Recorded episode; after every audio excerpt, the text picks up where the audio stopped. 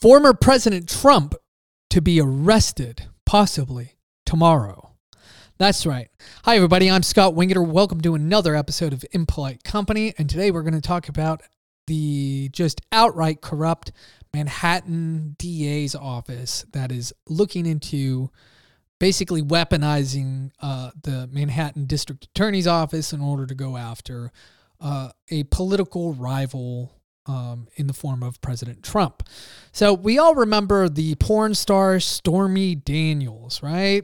Remember all this back in, I guess it was what, 2018, where this uh, porn star came out, the story that, you know, back in 2006, that Trump had this illicit affair with this porn star named Stormy Daniels.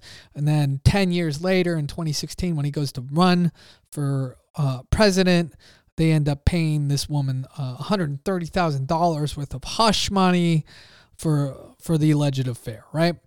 Manhattan DA Alvin Bragg is investigating whether or not a crime occurred uh, with this supposed hush money that was that was paid out to her.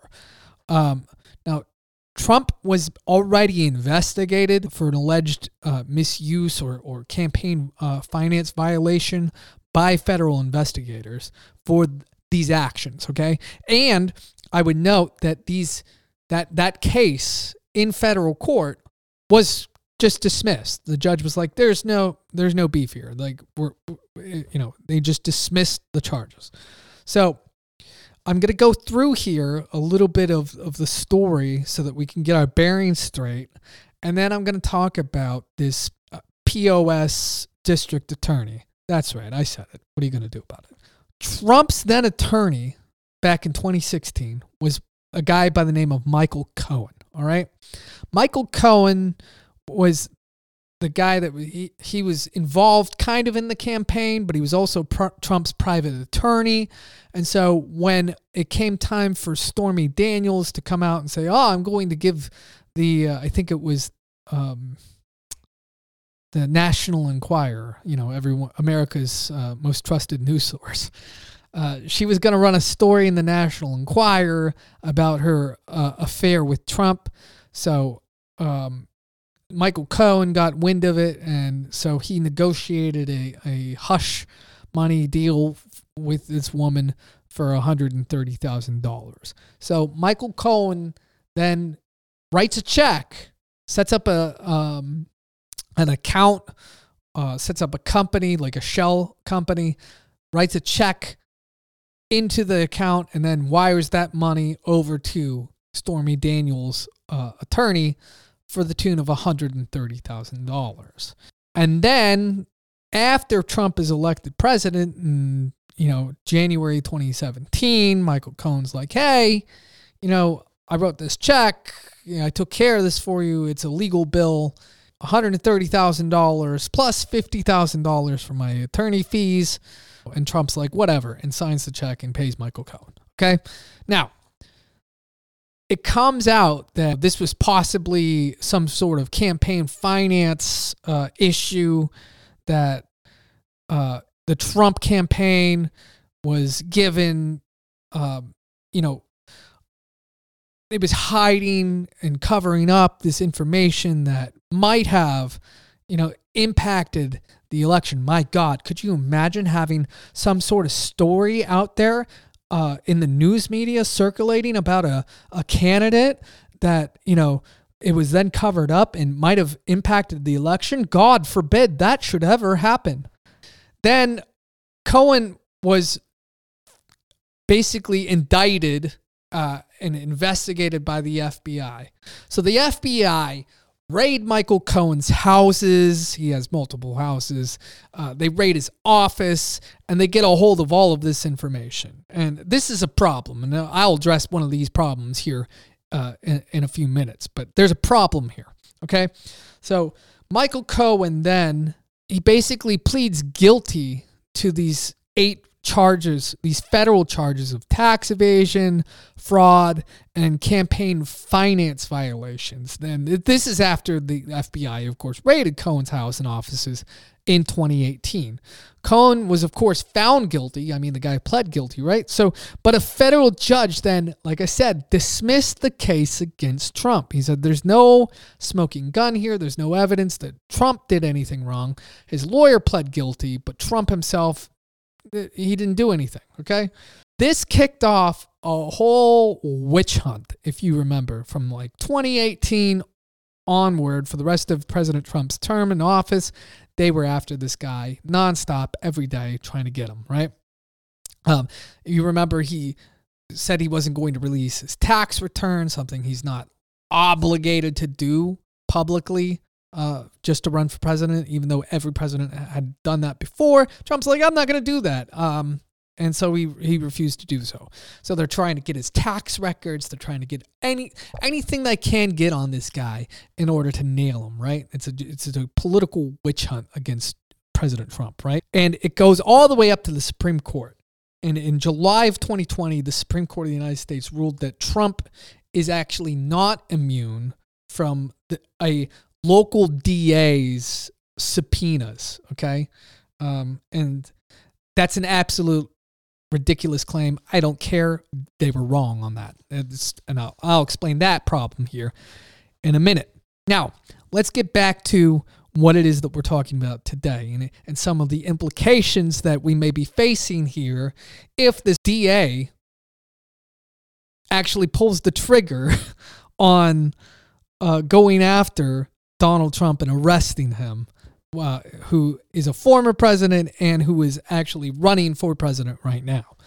So on November 2nd, 2021, Alvin Bragg was elected as the district attorney in Manhattan. And, uh, you know, we have a headline from yesterday. And so, you know, I know you guys know that I'm a conservative, but, you know, I, I did I do try to go out there and try to get you know other perspectives. So you know, um, I'm going to put up here in a second here the uh, the headline from everyone's favorite, most conservative uh, UK uh, newspaper, the uh, Daily Mail. You know, just the the bastion of right wing conservatism, right? And it says George Soros's man in Manhattan DA's office, billionaire Dem donor funded Alvin Bragg's campaign to the tune of $1 million while he promised to put Trump behind bars. So here you have a POS George Soros district attorney who runs his entire campaign for district attorney of Manhattan off of the promise that if you elect me as your district attorney, I'm going to go after Trump and I'm going to put Trump behind bars. This ad paid for by George Soros. All right. This is just one of those district attorneys that are scattered all throughout America. We have one lovely district attorney down here in, in the Houston area, a woman, um, Kim Ogg, who is also a POS, uh, George Soros district attorney. That's right. George Soros paid for her campaign and made sure that she was elected. And then we sit around and we wonder, gee, I wonder why the crime rates have risen so much. Why is the world on fire and burning down around us as we sit here like the dog on the meme that says, This is fine? It's because all of these POS George Soros uh, dictatorial uh, district attorneys are basically not enforcing the law whatsoever. All right.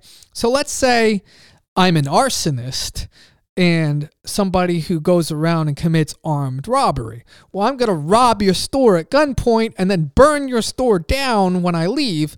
And, you know, well, don't you know, I'm just, I come from a troubled background, right? I, I mean, and I'm poor on top of that, and maybe even I could perhaps even be a, a, person of color, or I could just be a white Antifa guy. It doesn't matter as long as my politics are are, are right. That's what matters. As long as I'm a leftist, that's that's that's all that matters. And so instead of it being you know a felony, we're gonna bring that down to a misdemeanor now, right?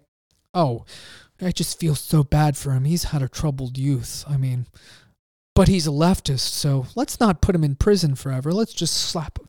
Now, now, you can't burn down stores and rob them at gunpoint. All right. That's the kind of district attorney Alvin Braggs is. Okay. But what Alvin Braggs wants to do with President Trump is, despite the fact, despite the fact that the charges against former President Donald Trump were thrown out by the feds, he wants to take this law and says, well, it might be a state law that Donald Trump violated. And it would be a misdemeanor under the federal law, but we're going to elevate it to a felony and go after him. And why?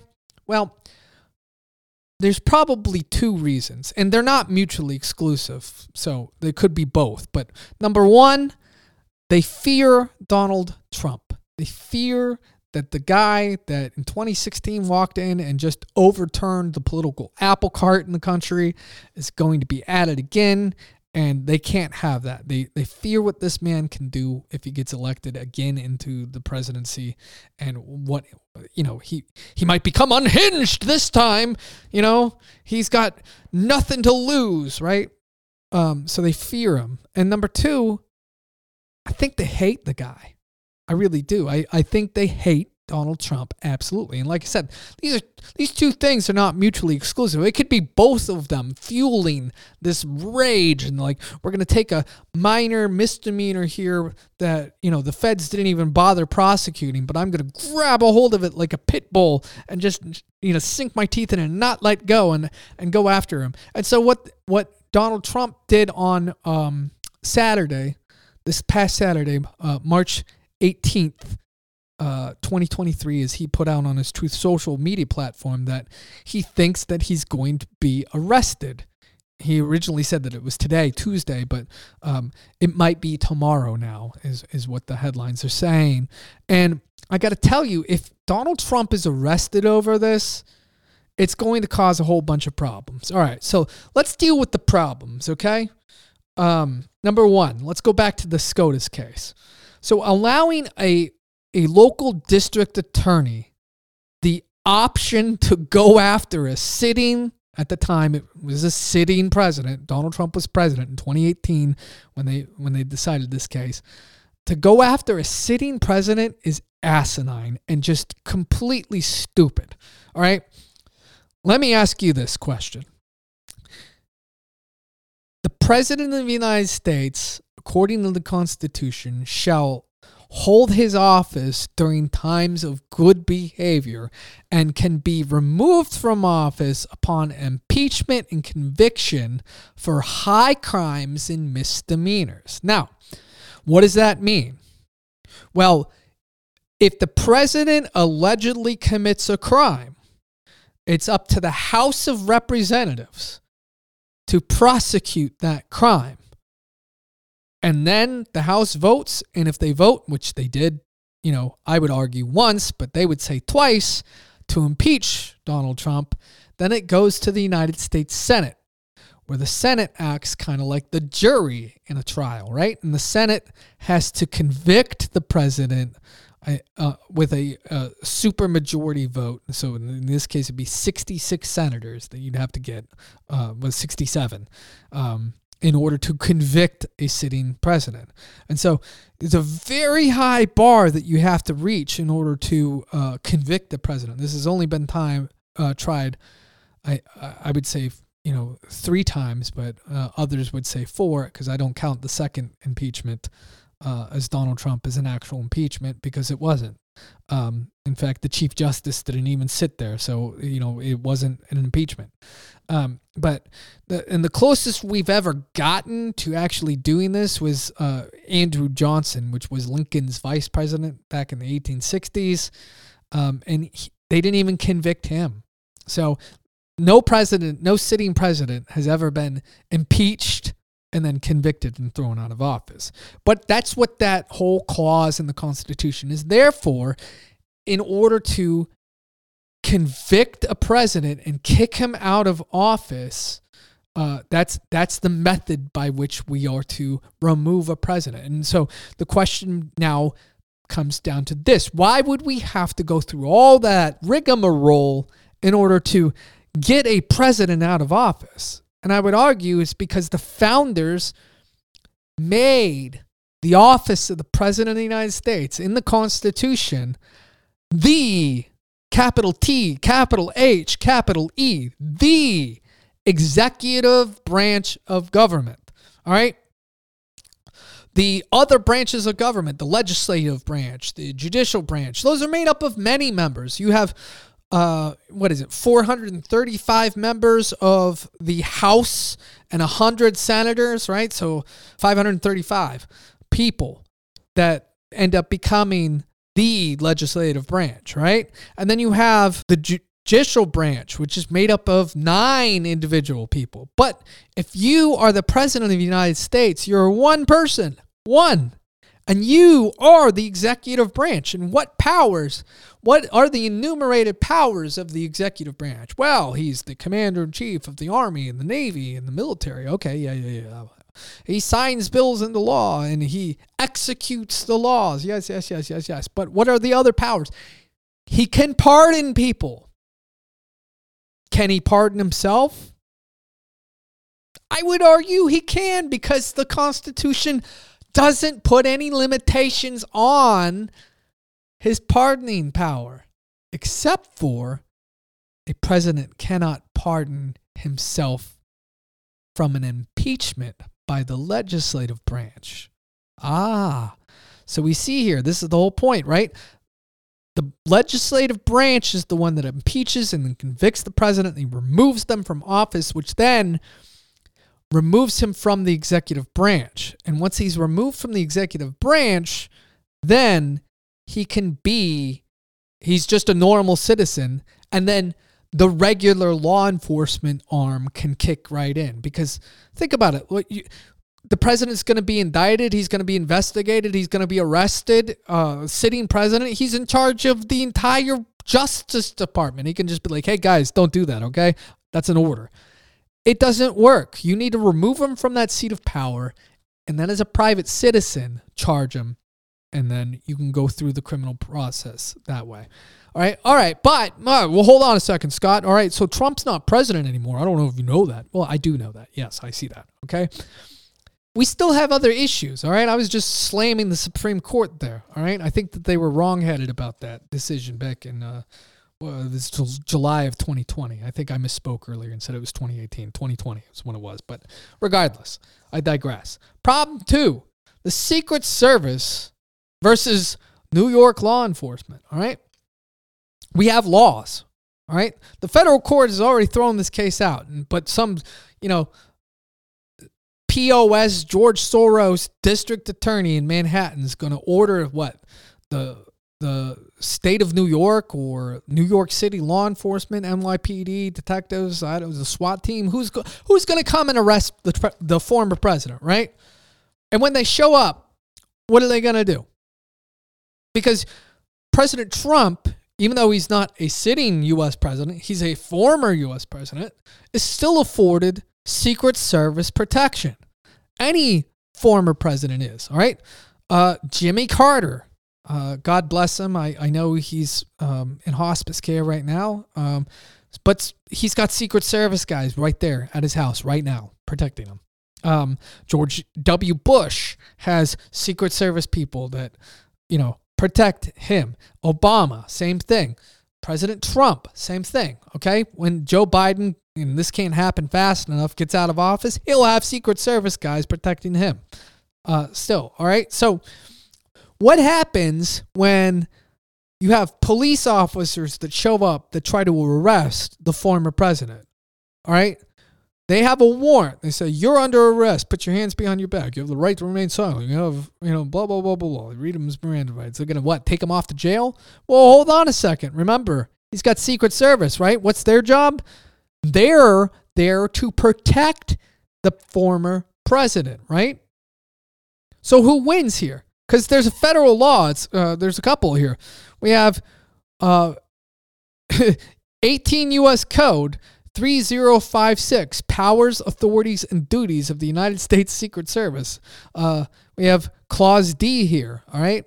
Whoever knowingly and willfully obstructs, resists, or interferes with a federal law enforcement agent engaged in the performance of the protective functions authorized by this section or by section 1752 of this title, which I'll read here in a second, shall be fined not more than $1,000 or imprisoned not more than one year or both. So it's their job. They got to protect Donald Trump. And think about this the New York PD is going to show up and oh, put your hands behind your back. What they're going to put them in the back of the wagon, take them down to processing, and throw them in the general population with you know Tony the drug dealer. I, I is, are you insane? You know, of course you're not. The Secret Service is not going to let the president of the United States just go and like basically drunk tank down in New York City. All right. Uh, 18 U.S. Code 1752. And this is exciting. Listen to this restricted building or grounds. All right, in this section, the term restricted building or grounds means any posted, cordoned off, or otherwise restricted area.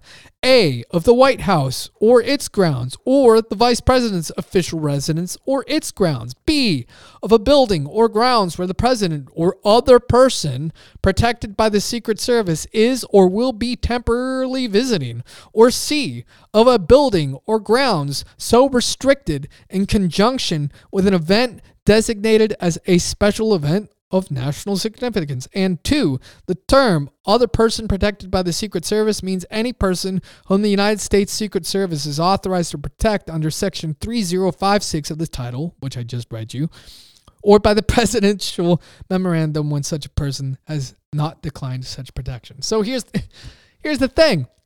Let's hypothetically say the NYPD shows up at Mar-a-Lago. Mr. President, you're under arrest. Okay, put your hands behind your back. They put him in the wagon. They send him up to New York City. They process him. They throw him in jail. Well, the Secret Service can go along with them, and he can say, "All right, well, this this jail cell here is a place where the president is temporarily visiting and we're going to cordon off this area and call it a restricted area and no one's allowed in here not the freaking judge not the district attorney not the uh, you know prison guards no one how do you like that and he could just sit in there forever did the stupid DA up there, the POS George Soros DA, Mr. Bragg, think about that? Before he decided to chase this car. I mean, I'm, uh, it sounds like he's one of those dogs that's just so excited about chasing down a car that, you know, he doesn't even know what he's going to do if he catches it, right? What's he going to do? He didn't think this through. And President Trump tweeted on or he, on social on his social media platform on Saturday the idea that you know people should protest over this and people are going to get rightfully upset about this. I mean there is no doubt in my mind or in any reasonable person's mind that this is just a political hatchet job on President Trump because they fear him and they loathe him. Okay? Did the guy who's chasing this think this through? Or is he just blinded? I mean, the only nice thing that I can say about this POS is that finally I found a Democrat out there that's willing to actually stand on his campaign promises. This is ridiculous. And I think that's going to, you know, if they do arrest Donald Trump, I think it's going to go nowhere. He's going to be able to to beat this and it's just going to strengthen his political campaign. Uh, I, I think that this is utterly ridiculous. It's a complete and total abuse of power. And why would you risk doing something like this? You know, you're you're putting out there a, a political and legal uh, theory that's never been tested before and setting a precedent that's never happened before where a former president of the United States is arrested over what? So that you can make sure that your campaign promise was maintained, you're a POS. Screw you. Thank you. Thanks for listening to Impolite Company, presented by The Doc Line. If you like what you heard, be sure to rate our podcast and leave a five star review for us.